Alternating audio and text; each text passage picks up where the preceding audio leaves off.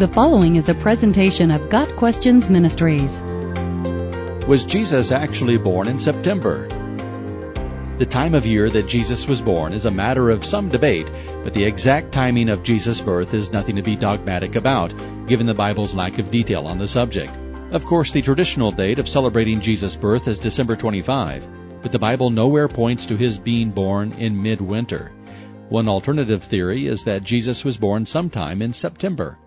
Those who propose that Jesus was born in September make their case using the following points. First, at the time of Jesus' birth, there were shepherds in the fields watching their flocks. According to some sources, shepherds were not normally in the fields during December due to the cold and wet conditions in Judea during that time of year. Therefore, Luke's account suggests that Jesus may have been born in late summer or early fall, that is, in September, the problem with this argument is that the average low temperature in Bethlehem in December is in the low to mid 40s, the same as Jacksonville, Florida. Second, the idea of a September birth of Jesus includes a consideration of the census affecting Mary and Joseph. Some argue that Roman censuses would not have been taken in winter, as cold temperatures and poor road conditions would have made participation in a census difficult. However, others point out that Roman officials were not all that concerned with the burdens they placed on the citizenry. It was either obey Caesar or else. Ease and convenience did not factor into the law-making process. Third and most significant, the theory that Jesus was born in September depends on the timing of John the Baptist's birth. These biblical facts lay the groundwork.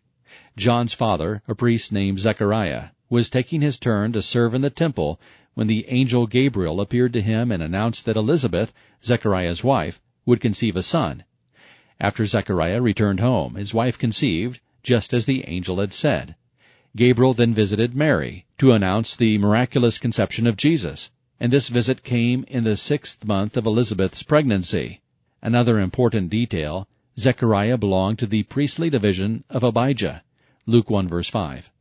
Using this information, the calculations are made thus. The priests in the Abijah division served from June 13 through 19.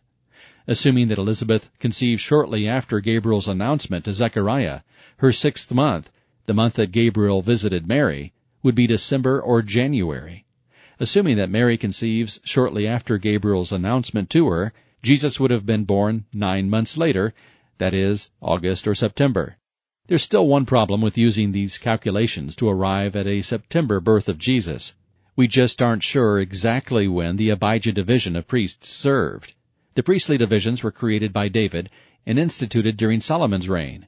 But the Babylonian exile required a reset of the divisions and their rotation.